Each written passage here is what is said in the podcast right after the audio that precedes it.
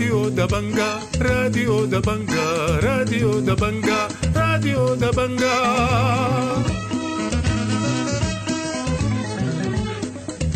أعزائي المستمعين السلام عليكم وأحييكم وأقدم إليكم نشرة الأخبار ليوم الأربعاء الموافق 4 أكتوبر سنة 2023 برنامجنا يشتمل على نشرة الأخبار مع برامج أخرى متنوعة لكن في البداية وكالمعتاد نبدأ فقرات برنامجنا بنشرة الأخبار والبداية بالعناوين.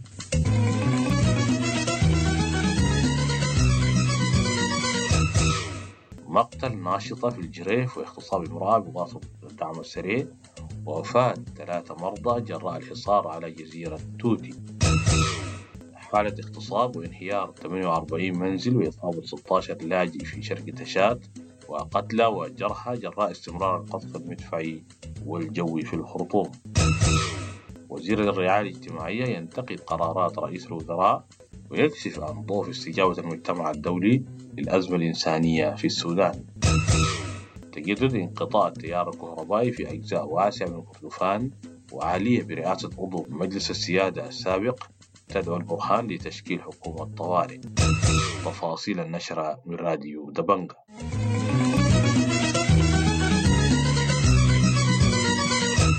كشفت غرفة طوارئ الجريف غرب أن مقتل عضو الغرفة سحام حسن مصطفى مساء الاثنين برصاصتين في الرأس والصدر داخل منزلها من قبل قوة من الدعم السريع بينما اغتصبت القوى امرأة واحدة في الحي. وقالت غرفة الطوارئ الجريف في تعميم صحفي أن القوة أطلقت النار على سحام عبر شباك منزلها أثناء مقاومتها ومحاولتها حماية نفسها وأسرتها ورفضها فتح باب المنزل. تواصل القصف المدفعي في أجزاء من الخرطوم والثلاثاء حيث استمر الجيش في القصف المدفعي من قاعدة كرر العسكرية إلى مناطق مختلفة وكشفت لجان المقاومة عن مقتل مواطنة وإبنيها جراء سقوط غزيفة في منزلها بالعباسية في أم درمان يوم الأحد. من جانبها أعلنت غرفة طوارئ الجريف شرق عن مقتل طفلة تبلغ من العمر 13 عاما إثر إصابتها بغزيفة في الرأس يوم الاثنين. وأضاف في هذا الخصوص بدأ وكده ده ضرب شديد هنا. ده عدى قعدانات كلها عموما يعني ال 16 ال 14 كلها حاسس الناس دي كلهم جو كارهين هنا الثورات بتاعتهم بدأ دي غالبيتهم جو الثورات. وناس كل طبعا كلهم تعابة كشفت مجموعة مهامو الطوارئ عن تلقيها بلاغات يوم الاثنين بوفاة ثلاثة مرضى في جزيرة توتي والخرطوم جراء استمرار الحصار عليها بواسطة الدعم السريع. كما أشارت لاستمرار الحصار على أحياء الكلاكلة وبدة بواسطة الجيش وأكد مهامو الطوارئ في بيان أن قوات الدعم السريع تحاصر توتي منذ الأيام الأولى للحرب وإنها تفرض قيودا على حركة المواطنين والسلع. وأشار إلى انقطاع الإمداد المائي مما دفع المواطنين لشرب المياه غير الصالحة مع تفشي الملاريا والإسهالات مع خروج المركز الصحي عن الخدمة. بالإضافة لشح الرصيد وصعوبة الاتصالات وأضاف في هذا الخصوص قالوا لنا إحنا مشينا هنا ده الثورة جو الثورة واحد جو الثورة واحد واحد قال لي طلعنا من توتي مشينا دنقولة. والله قالوا الكهرباء كان قاطعة فترة طويلة ورقوا ما قدروا. طبعا إلا بورقة قالوا كانوا كلام بالشكل ده لكن في الآخر الكهرباء ذاتها قطعت والباعوض رصد محامو الطوارئ أيضا محاصرة الجيش لأحياء الكلاكلة ومنع دخول أي سلع استهلاكية قادمة من جبل أولياء إليها. وقالت إن ارتكاز القوات المسلحة بمستشفى الأمل على الشارع الرئيسي القادم من قوستي إلى الخرطوم وأشار مهامو الطوارئ في بيان سابق إلى محاولات من القوات المسلحة لإحصار محلية مبدة في أم درمان بنشر عدد من الارتكازات داخل محلية كرري. اتهمت قوات الدعم السريع الطيران الحربي التابع للجيش بقصف مباني السفارة العثوبية صباح الثلاثاء مما أدى لدمار هائل بمبنى الذي يقع في منطقة العمارات بالخرطوم. من جانبه قال الناطق الرسمي باسم الجيش العميد نبيل عبد الله إن الجيش صد هجوم شنته قوات الدعم السريع على الفرقة 16 في نيالة يوم الأحد. واتهم الدعم السريع بالقصف العشوائي في الخرطوم مما أدى لمقتل مواطنين وأدان ارتداء الدعم السريع أزياء القوات النظامية مثل الجيش والاحتياطي المركزي وجهاز الأمن. انتقد وزير الرعاية الاجتماعية أحمد أدم بخيت قرار رئيس الوزراء المكلف بمنح صلاحيات مفوضية العون الإنساني للجان الطوارئ التي تم تكوينها مؤكدا أن إقالة مفوض العون الإنساني جاء بسبب رفضه لهذا الوضع. ودعا الوزير في مؤتمر صحفي بورسودان يوم الثلاثاء لإعادة الصلاحيات للجهة المختصة وهي المفوضية ونفى وزير الرعاية الاجتماعية أحمد عدن بخيت بيع المساعدات التي وصلت في الأسواق مبينا أن بعض النازحين المستفيدين باعوا بعض المساعدات واستبدلوها بمواد أخرى بسبب اختلاف الثقافة الغذائية. وأضاف في هذا الخصوص اختصاصات المفوضية ونزع خلاف ونزاع في الحتة دي. نجم الدين بيطالب بأن المفوضية هي مكلفة قانونا بإدارة العمل الإنساني بمتابعة دي كلها. والأخ رئيس مجلس الوزراء كون لجانه دي وهي اللجان دي أخذت هذه الاختصاصات. فإثر هذا النزاع أصدر رئيس مجلس الوزراء قرار بإعفاء وتعيين شخص آخر. أعلن وزير الرعاية الاجتماعية عدم رضاه عن استجابة المجتمع الدولي للأوضاع الإنسانية في السودان مشيرا إلى أن الدول الغربية توجه اهتماماتها إلى أوكرانيا وأن الوضع في السودان ليس في إطار أولوياتها وأشار إلى تعهدات على حمش اجتماعات أممية تبلغ 1.5 مليار دولار موزعة بين السودان والدول التي تستضيف اللاجئين مشيرا إلى عدم تحصيل المبلغ حتى الآن. وقال إن المساعدات التي وصلت من الدول الشقيقة والصديقة والوكالات الأممية تبلغ 64322 طن الصحية والغذائية والإيوائية و51 ألف طن منها القمح بما يعادل نحو 24% من الحاجة الكلية حتى نهاية العام التي تبلغ 480 ألف طن. وأضاف في هذا الخصوص إحنا ما راضين عن الجهد الدولي تجاه الأزمة الحاصلة في السودان وزارة الدول. صحيح انعقد مؤتمر بتاع تعهدات في جنيفا وحصلت فيه مساهمات يعني نظرية حتى الآن حوالي 1.5 من عشرة مليار دولار. أقر وزير الرعاية الاجتماعية أحمد آدم بخيت بأنهم لم يتمكنوا من توصيل المساعدات إلى غرب ووسط وجنوب دارفور بسبب عدم توفر الطرق الآمنة مشيرا إلى وصول 450 طن من المساعدات إلى الفاشر عبر الطوف وسبعين شاحنة محملة بالقمح في الطريق إلى الإقليم. وقال إنهم طالبوا الوكالات الأممية بتوصيل المساعدات إلى غرب دارفور عبر الحدود مع تشاد ولكنها لم تتمكن من ذلك بسبب عدم توفر الضمانات الأمنية. وأقر بوجود إشكاليات في الوصول إلى كادوغلي والدلنج بسبب العمليات الحربية للحركة الشعبية وإغلاق الطريق القومي وأضاف في هذا الخصوص قلنا ممكن تمشي بالطوف بالسير حكومة إقليم دارفور من كوستي تمشي المساعدات دي تصل النهود من النهود بعد ذاك تصل للفولة. من الفولة تمشي كادوغلي. بعد ذاك من كادوغلي بيطوف أيضا من الجيش يوصلوه لأنه كان في السكة مناطق الكرقل اللي هي دي بين كادوغلي والدرج كان الناس الحلو ده اللي عاملين فيها حبة إزعاج هناك.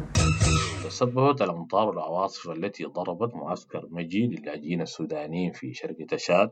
نهاية الأسبوع الماضي في إصابة 16 لاجئ بجروح متفاوتة تم تحويل سبعة منهم إلى مستشفى منطقة أدري لتلقي العلاج. مما أدى لتفاقم معاناة اللاجئين. وقالت الناشطة صفية إسحاق لراديو دبنجا إن العاصفة دمرت أكثر من 48 منزل بالمعسكر. وأوضحت صفية أن هناك عدد من اللاجئين تم تحويلهم من منطقة أدري إلى معسكر مجي لا يزالون في العراء لعدم تجهيز منازل لإيوائهم مضيفة بأن اللاجئين يعانون من نقص في الغذاء حيث تلقوا منذ وصولهم إلى المعسكر قبل شهرين حصة غذائية واحدة. وأضافت في هذا الخصوص هدموا ما يقارب ال 45 أو 46 منزل انهاروا تماما في بيوت اتقلعت انتهت في بيوت الزنك طار في ناس كانوا قاعدين في بيوتهم البيوت اتقلعت وجات وقعت فيهم آه يتعوقوا ما يقارب ال 15 أو 16 نفر في إصابات آه بالغة. ديل وصلوا لأدرى هنا لأنه كان في نزيف هات وهناك ما في دكاترة. من جهة أخرى كشفت صفية إسحاق لراديو دبنجا عن اغتصاب لاجئة في معسكر مجي بشرق تشاد. أثناء خروجها لجمع الحطب في المناطق المجاورة قبل أسبوع وأشارت إلى تدهور في الوضع الأمني حيث تتعرض النازحات للاعتداءات والمضايقات من قبل بعض أفراد المجتمع المضيف عندما يخرجن لجمع الحطب ونبهت إلى ارتفاع معدلات الإصابة بسوء التغذية في أوساط الأطفال وكبار السن والنساء والنساء الحوامل بالمعسكرات ونبهت إلى شح المياه الصالحة للشرب. وأضافت لراديو دبنجا جابوها المستشفى وياهو يتأكد إنه كان حصل لها اغتصاب. وحتى من الاسم اسم لها له أسبوع وحاجه بعد ذاك وصلت المستشفى وتأكدت إنه دي حاله بتاعت اغتصاب. آه، اتلقت العلاج. وفي جهات معنيه شغالة الدعم النفسي والتفاصيل دي يعني. كشفت مصادر صحية عن تصاعد شديد لمعدلات الوفيات والإصابات بالكوليرا وهم الضنك فيما أعلنت وزارة الصحة الاتحادية. عن وفاة 19 حالة بالكوليرا من بينهم ثلاثة في الخرطوم وإصابة 400 آخرين. كما أكدت الوزارة وفاة 11 حالة وإصابة 800 آخرين بحمى الضنك مؤكدا انتشاره وقال مصدر صحي لراديو دبنجا إن عدد حالات الإصابة بالكوليرا المنومة في مركز العزل بالقضارف بلغت 16 حالة وأشار إلى تسجيل إصابات بالكوليرا في مناطق جنان في محلية القلابات الغربية ومنطقة أم قزاز في منطقة الأسرة وأضاف وزير الصحة في هذا الخصوص. يعني نتوقع فيها الحميات بانواعها أعلاها طبعا الملاريا وحمى الضنك مؤخرا. وحتى غيرها من الحميات النسبية برضها متوقعة يعني. لو ظهرت ما مستغربة يعني. آه، الإسهالات المائية برضها متوقعة وهي مرتبطة بالموية فبالتالي دي محتاجة لإصلاح منظومه كاملة. ما بس لكن إصلاح منظومة كامل وأشارت المصادر إلى تحديات تتمثل في عدم قدرة المواطنين للحصول على أدوية على أدوية هم الضنك بسبب ارتفاع أسعارها بجانب ضعف التوعية الصحية وأشار إلى بيع الأطعمة المكشوفة في الأسواق وفرش الخضروات على الأرض. وحذر من أن تؤدي الأمطار التي حصلت خلال اليومين الماضيين في تزايد توالد الذباب والبعوض والإصابة بالكوليرا وهم الضنك. وكشفت منظمة الصحة العالمية تسجيل 700 ألف حالة ملاريا سريرية من 11 ولاية أدت إلى 21 حالة وفاة. طالبت المفوضية العامة لشؤون اللاجئين بالمعسكر اللاجئين السودانيين بأردمي من كل اللاجئين المقيمين بالمعسكر عدم إرسال مشاكلهم إلى وسائل الإعلام وإرسالها إلى شيوخ المعسكر أو إلى مكتب المفوضية بالمعسكر. وقالت لاجئة سودانية بمعسكر أردمي لراديو دبنجا إن مكتب المفوضية بالمعسكر طلب منهم عدم إثارة مشاكلهم في وسائل الإعلام وأشارت إلى أنهم رفضوا ذلك. سلمت الآلية الوطنية لدعم التحول المدني الديمقراطي وقف الحرب برئاسة عائشة موسى يوم الثلاثاء البرهان خارطة الطريق لإنهاء الحرب تتضمن تكوين حكومة طوارئ. وقال المتحدث باسم الآلية في تصريح صحفي إن الخارطة نصت على وقف الحرب وإعادة الإعمار وتكوين حكومة طوارئ مؤقتة تنفذ بعض الالتزامات الداخلية للسودان في التنمية والعمران وإقاثة السودانيين وفتح ممرات حقيقية سليمة في الخرطوم وغرب السودان. ووصفت اللقاء بالمبشر وتتبعه لقاءات أخرى مع الكتل السياسية والمنظمات والطرق الصوفية ولجان المقاومة لتكوين حكومة طوارئ وتشكيل جبهة وطنية حقيقية لوقف الحرب والحوار السوداني السوداني والتداول الوطني بدون إقصاء لأي طرف. الخبر الأخير في النشرة. عاد التيار الكهربائي للانقطاع في القطاع الغربي لولايات شمال كردفان وجنوب وغرب كردفان وذلك بعد الاشتباكات بين الجيش والدعم السري في منطقة وتعشانة يوم الأحد الماضي.